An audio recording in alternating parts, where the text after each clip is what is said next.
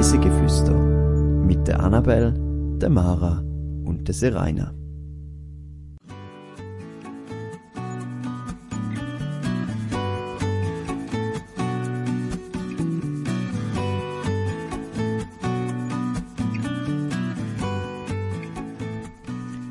Ein in Originalzustand eingerichtetes Schloss und wunderbare Aussicht. Diese Woche entführen wir euch aufs Schloss Arenenberg. Herzlich willkommen zu einer neuen Folge auf Reisen durch die Schweiz und um die Welt. In dieser Folge reisen wir zu einem Schloss, und zwar zum Schloss Arenenberg. Zusammen mit der Mara. Hallo Mara. Hallo Serena. Hast du schon mal von dem Schloss gehört? Wo ich es gelesen habe, habe ich zuerst so gedacht, hm, ich bin mir nicht sicher. Irgendwie haben sie mir was gesagt, aber ich habe nicht so recht zuordnen. Und dann habe ich gelesen, dass es beim Bodensee ist und dann habe ich auch gewusst, welches das gemeint ist. Aber das hat, glaube ich, auch damit zu tun, dass ich selber am Bodensee wohne und ich darum vielleicht deshalb kenne. Bin aber, glaube ich, noch nie drin gewesen. Ich kenne es nur von außen. Okay, weil ich, ich habe mich eben also gefragt, ob du es erkennst, weil du eben sozusagen aus der Region bist. Weil ich habe so das Gefühl, gehabt, viele Leute, die nicht aus der Region sind, haben noch nie davon gehört oder kennen es überhaupt nicht. Also ich habe vorher eigentlich auch noch nie davon gehört, dass das gibt. Obwohl es eigentlich ein recht bedeutend ist und auch meiner Meinung nach wirklich eines der schönsten Schlösser der Schweiz ist. Also ich habe fast schon nie so ein schönes Schloss gesehen. Eintauchen. Schließ kurz deine Augen und stell dir vor, wir befinden uns im Schloss. Du stehst in einem der oberen Salons, genauer gesagt im oberen Seesalon. Vor dir ist eine breite Fensterfront mit Sicht auf den Untersee vom Bodensee. Du bist komplett allein im Zimmer. Die Sonne steht schon tief und scheint direkt ins Zimmer inne, sodass deine Haut ganz warm wird. Rund um dich herum sind verschiedene alte Möbel. Im Hintergrund hörst ganz leislich ein Klavierstück. Bis auf die Musik ist es absolut still im Raum. Nur du, die wunderbare Sicht auf den See und die warme Sonne, wo innen scheint.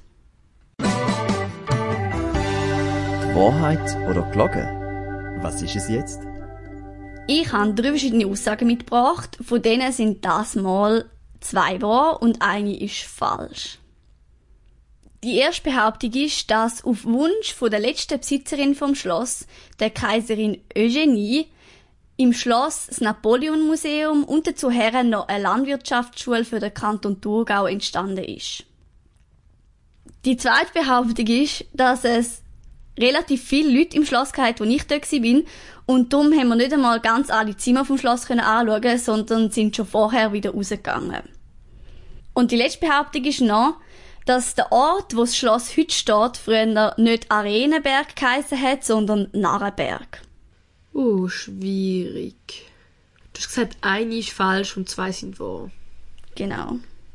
Mm, also, Tatsache, dass du vorne den Ort so in den 30 Sekunden Abtauchen so beschrieben hast, wie du bist ganz allein im Zimmer, lässt mich jetzt mal darauf schließen, dass es nicht so viele Leute hat, wo du dort bist. Und darum würde ich sagen, dass das zweite falsch ist und die anderen zwei wahr.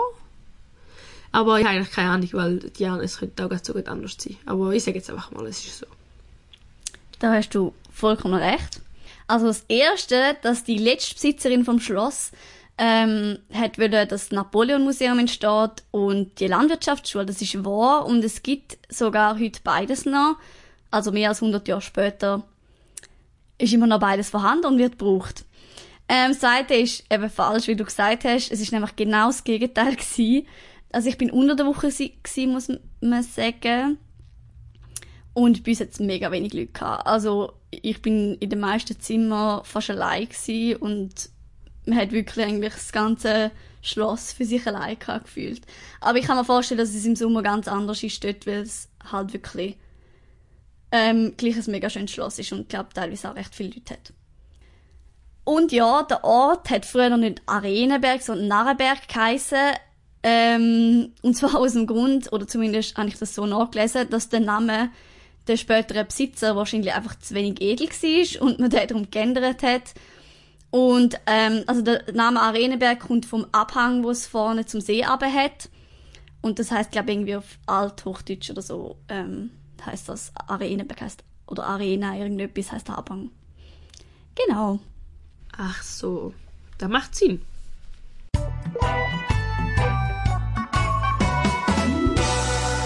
Zehn Fakten to go. Das Schloss Arenenberg, wo das Napoleon-Museum beherbergt, liegt im Ort Saalestein im Kanton Thurgau direkt am Bodensee. Zum Schloss gehört ein ganzes Schlossgut mit einem Bistro, Seminar- und Tagungsräumen, Festmöglichkeiten, einem Weingut, einem Bildungs- und Beratungszentrum für Landwirtschaft, ein Hotel und ein Bubble-Hotel. Das Napoleon-Museum im Schloss Arenenberg ist das einzige deutschsprachige Museum zur napoleonischen Geschichte. Das Schloss selber hat einen großen Garten mit über 600-jähriger Gartenbautradition. Die bekannteste und prägnanteste Besitzerin vom Schloss ist die Königin Hortense. Im Schloss innen können restaurierte, original ausgestattete Räume aus ihrer Zeit auf zwei Etagen besucht werden. Das Museum hat vom Staat Frankreich schon mehrere Auszeichnungen bekommen. Schloss Arenenberg gilt als eines der schönsten Schlösser am Bodensee und der Arenenberg selber als schönster Aussichtspunkt am Bodensee. Das Museum kann mit dem Audioguide besucht werden und man muss drinnen Finken anlegen. Der Schlosspark ist 2008 zum 200. Geburtstag von Napoleon III. größtenteils wiederhergestellt worden. Reis mit uns.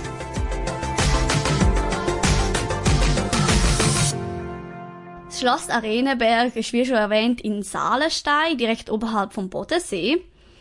Und erste archäologische Funde hat es dort schon in der Antike gegeben. Im 15. Jahrhundert hat es dann den ersten schriftlichen Nachweis von dem Schloss gegeben. Das Spannende ist aber erst um einiges später passiert, und zwar hat 1817 die holländische Ex-Königin Hortense de Beauharnais das Schloss als Exilsitz gekauft. Und zwar ähm, ist sie geflüchtet nach dem Sturz von Napoleon I. Der Napoleon I. ist der, wo uns auch als Napoleon bekannt ist, also der Napoleon Bonaparte. Und sie selber ist Stieftochter von ihm. Das ganze Familienzeug ist recht kompliziert bei diesen Napoleons. Und zwar ähm, ist sie von ihm adoptiert worden. Und gleichzeitig hat sie aber den Brüder von Napoleon I. geheiratet. Das heißt, es ist irgendwie ziemlich alles verstrickt. Es ist auch so, dass zum Beispiel Napoleon I. zweimal geheiratet hat und auch noch außereheliche Kinder hat. Ja. Aber jedenfalls, sie ist in dem Sinne nicht direkt mit dem Napoleon I. verwandt, sondern nur adoptiert worden von ihm. Aber sie hat eben seinen Brüder geheiratet. Das ist wirklich eine komplizierte Sache. Ja, eben, ja. Also ich habe auch, ich habe es etwa viermal durchlesen jetzt, äh, als Vorbereitung auf die Folge, das ist wirklich check. Und im Museum selber muss ich sagen, ich habe es nicht wirklich verstanden am Schluss, weil auch alle mega ähnlich heißen und eben die meisten haben mindestens zweimal geheiratet, sich scheiden lassen, für die Zeit ja irgendwie etwas irgendwie voll außergewöhnliches, aber viele haben sich scheiden lassen wieder und neu geheiratet und schwierig. Ähm, Nehmen von ihren Kind macht es nicht viel einfacher, das Ganze. Und zwar hat sie drei Kinder gehabt und die haben folgendermaßen geheißen. Das erste Kind hat Napoleon Charles Bonaparte geheißen. Das zweite Napoleon Louis Bonaparte und das dritte Charles Louis Napoleon Bonaparte. Es ist kompliziert. Aber der letzte jedenfalls, also der Charles Louis Napoleon Bonaparte, ist später der Napoleon III. geworden und damit der letzte Kaiser von Frankreich. Er hat selber einen Großteil von seiner Kindheit auf Schloss Arenenberg verbracht, später im Schweizer Militär dient und ist dann sogar Ehrenbürger vom Kanton Thurgau geworden und hat die Schweizer Staatsbürgerschaft bekommen. Nach dem Tod von der Hortense hat der Sohn, also eben der Charles Louis Napoleon Bonaparte, respektive der Napoleon III., ähm, das Schloss müssen verkaufen, er hat es dann aber später wieder zurückgekauft. Er hat es dann auch restauriert und probiert, möglichst in originalen Zustand zurückzubringen. Aber auch er ist dann gestorben und nachdem er gestorben ist, hat seine Frau, die Kaiserin Eugenie, ähm, das Schloss selber noch ein paar Mal besucht, bis sie es schlussendlich 1906 am Kanton Thurgau übergeben hat. Also es ist alles eine recht verstrickte Geschichte, ähm, aber das Schloss ist wirklich maßgebend durch die ähm, französischen Besitzerinnen und Besitzer prägt worden. Und es ist grundsätzlich so, dass das Schloss Inidra wirklich mega gut erhalten ist. Ähm, es gibt auch die Möglichkeit, das Ganze als 360-Grad-Erlebnis online anzuschauen, über die Seite vom Schloss Arenenberg, und da kriegt man ein einen Eindruck davon, wie das aussieht. Also es ist so, wenn man ins Museum reingeht, muss man, kriegt man Finken über. Man kann sich das vorstellen, wie in der Stiftsbibliothek St. Gallen, falls jemand schon mal vor euch dort war. Es ist relativ ähnlich, also man muss nicht Schuhe abziehen, man kriegt Finken für die Schuhe, damit man den Boden und alles nicht kaputt macht weil eben alles noch wirklich so in originalem Zustand ist. Man hat in dem Museum auch probiert, ähm, die Räume wirklich original so einzurichten wie zu der Zeit von der Königin Hortense. Man hat teilweise ähm, probiert, so Möbel wieder zu ersteigern. Es hat zum Beispiel einen Billardtisch in einem von den Zimmern und der hat man wo man das Museum eingerichtet hat, nicht mehr den Original gefunden, aber man hat dann können einen ähnlichen Tisch aus der gleichen Zeit ersteigern für das Museum und den an den Ort herstellen, wo sie den Tisch hat. Also es ist wirklich, ich habe so das Gefühl, dass sehr viel Liebe zum Detail auch in das Museum hineingesteckt worden. Und ja, also insgesamt, also wenn man durchläuft, hat man wirklich das Gefühl, es ist wie Zeit stehen geblieben und man ist gerade vor kurzem ist noch die Königin Hortense aus dem Museum rausgelaufen. Und es sieht noch genauso aus wie damals. Von außen, ähm, wenn man das Museum von außen anschaut, hat man das Gefühl, es ist so ein kleines Schlössli. Also es wirkt jetzt nicht wie ein riesiges Schloss mit Türmli und allem, sondern es ist mehr so ein, ein Herrenhaus. Und ja, ich auch denke, da ist, ist man wahrscheinlich recht schnell durch. Es hat sicher nicht so viele Zimmer, sondern ja, ist wahrscheinlich ein klein. Aber wenn man mal drin ist, merkt man eigentlich, wie groß das ist. Also es sind zwei Stöcke insgesamt, die man besuchen kann. Ähm, das Haus selber hat noch einen dritten Stock, das ist aber im Museum nicht zugänglich. Dort sind früher noch die ähm, Zimmer der Dienstleute gewesen. Etwas von der spannendsten Sachen, die ich gefunden habe, ist die Klingelanlage. Und zwar hat man ja früher, wenn man so adlig war, hat man jeder, in jedem Zimmer hat man so eine Leute gehabt. Und das ist meistens so ein, äh, wie eine Schnur, die wir dran können ziehen Und dann hat die oder teilweise auch irgendwie im Dienstzimmer, dann hat es geläutet bei dem Nummerli vom Zimmer, wo die Person geläutet hat. Damit nachher die Leute gewusst haben, sie müssen dort rauf, also die Angestellten. Und in dem Schloss ist es so, das funktioniert heute noch. Also, ähm, sie, die dort Aufsicht hat, hat sie uns sogar demonstriert, wie das funktioniert. Und das habe ich auch faszinierend gefunden, dass das noch so gut erhalten ist, weil es sind ja ganz dünne Trötchen, die dann in die jeweiligen Zimmer gehen. Interessant. Heute nicht mehr vorstellbar. Nein, es ist wirklich so etwas noch aus der damaligen Zeit. Wer zum Beispiel äh, die Serie Downton Abbey gesehen hat, dort äh, ist das auch so etwas, wo mega oft gezeigt wird, die Klingelanlage. Was bei dem Schloss auch noch dazu kommt, ist die wirklich wunderbare Aussicht. Also die Lage ist halt wirklich einfach super. Ähm, man sieht wirklich auf der ganzen Untersee vom Bodensee, man sieht über bis auf Deutschland und ja, also aus jedem Zimmer raus eigentlich, außer die, die natürlich gegen den Hang sozusagen sind, aber vorne hat man auch große Scheiben und das ist auch damals extra so umgebaut worden, dass es große Scheiben hat und man gut raussieht. Was beim Schloss auch noch recht ähm, interessant oder ein speziell ist, ist, dass die Königin Hortense einen Landschaftspark anlegen lassen hat. Ähm, das ist ein recht großer Park rund ums Schloss herum. Dazu zählt auch oben am Schloss eine italienische Terrasse und von der aus sieht man wirklich sehr schön auf den See runter. Im Garten innen hat es ein paar ziemlich fancy Sachen. Und zwar zum Beispiel ein Eiskeller, oder auch eine Tunnelgrotte. Ähm, wo ich dort war, war es so, gewesen, ich bin jetzt im Winter, gewesen, von dem her ist der Park nicht so mega cool gewesen. Respektive, ich habe auch nicht mehr so viel Zeit gehabt, um den noch anzuschauen. Würde ich nächstes Mal definitiv machen, vor allem wenn es Frühling oder Sommer ist.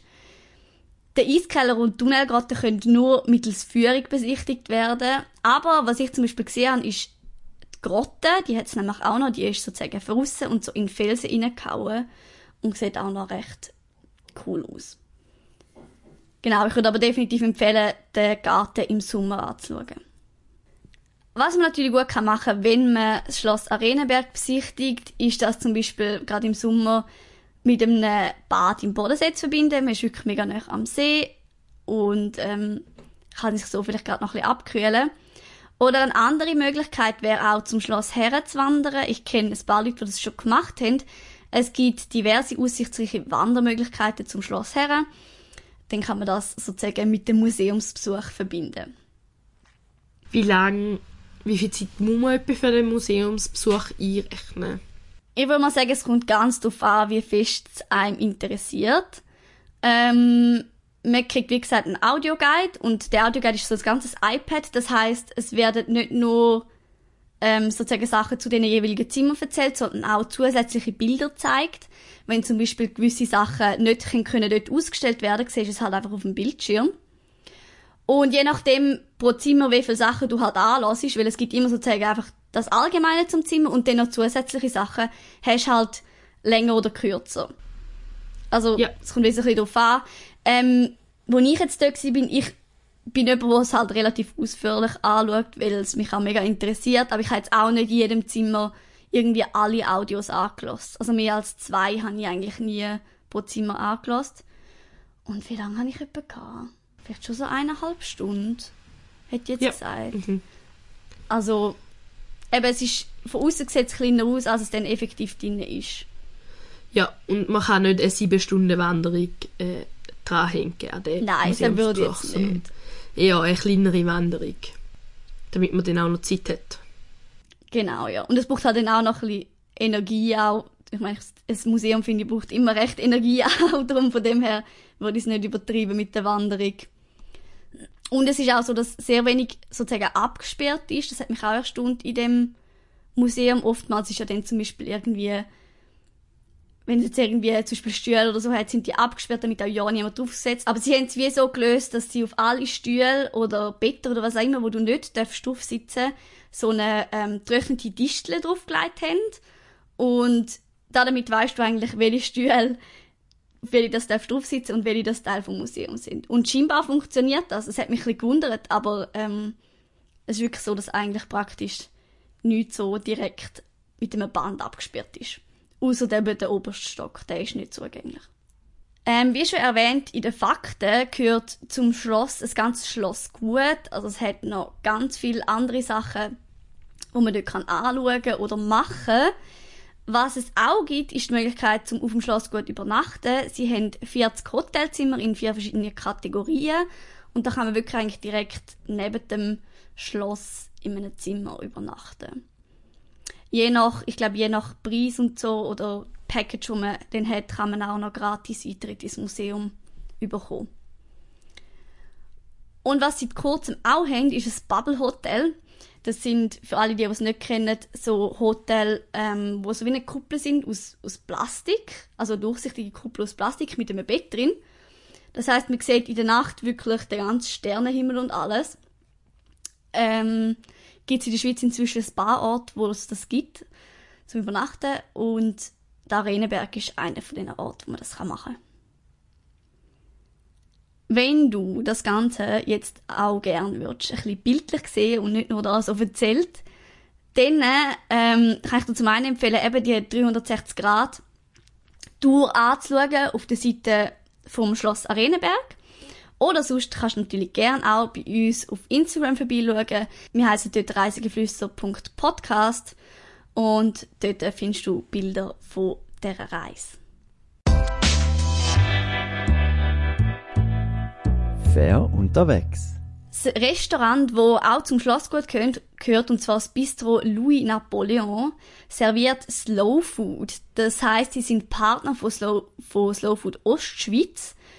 Und zum ein erklären, was Slow Food ist, es ist im Prinzip ähm, so, dass da dabei auf nachhaltige und umweltfreundliche Lebensmittelproduktion geachtet wird. Das heißt, man probiert die ganze Küche ähm, an dem anzupassen. Und ähm, ich bin dort auch gewesen, zu Mittagessen in dem Bistro. Und es ist wirklich so, dass man das Essen wie auch vor allem der Saison angepasst wird. Also ich habe, glaube das allererste Mal in meinem Leben in einem Restaurant als Salat jetzt im Winter Chinakohl serviert bekommen, was ja ein absolut saisonaler Salat ist im Winter in der Schweiz. Ich habe das aber noch nie vorher in einem Restaurant erlebt und ich finde es mega cool, dass man sogar in einem Restaurant darauf achtet, ähm, oder vor allem in einem Restaurant darauf achtet, was man serviert bekommt. Genau, und das kann man dort äh, in dem Bistro probieren. Äh, darum würde ich es auch wirklich empfehlen, wenn man zum Beispiel, wenn man es macht wie ich, ich bin vorher dort äh, im Bistro essen und habe nachher das Museum angeschaut. Empfehlenswert. Dann habe ich zum Schluss noch einen kleinen Event-Tipp und zwar wer den Garten genauer will erkunden und vor allem zum einen in den Eiskeller will rein oder auch in die äh, Tunnelgrotte, dem kann ich die Gartenführung oder Schlosspark empfehlen. Die habe ich selber zwar nicht gemacht, aber ich kann mir vorstellen, dass das gerade im Sommer noch recht cool ist, weil man da auch an die Ort kommt, wo man sonst als Besucher nicht herkommt. In der nächsten Folge ähm, reisen wir an einen komplett anderen Ort. Ich kann nur sagen, ich glaube, die wenigsten von euch, die jetzt gerade zulassen, sind schon jemals an dem Ort gewesen, wenn überhaupt irgendjemand von euch. Also es würde mich wundern, weil es ist sicher nicht ein, ein Ort, wo man einfach so schnell, schnell mal geht und all-inclusive Ferien macht. Aber ich bin sehr gespannt auf die Folge. Und ich verrate euch jetzt aber an dieser Stelle noch nicht, wo es hergeht. Ich würde euch nur mitgeben, lasst unbedingt in die nächste Folge rein. Es wird sehr, sehr spannend. Gern könnt ihr uns entweder auf Spotify oder auf Apple Podcast bewerten. Es gibt dort die Möglichkeit, um uns Sterne zu vergeben oder eine Bewertung zu schreiben. Wir würden uns darüber sehr freuen, weil es uns auch hilft, den Podcast weiterzuentwickeln. Und damit wären wir am Ende dieser Folge. Wir freuen uns, wenn ihr euch auch das nächste Mal wieder mit uns mitreiset und ein aus dem Alltag flüchtet. Bis dann wünschen wir euch eine schöne Woche und tschüss zusammen. Ciao!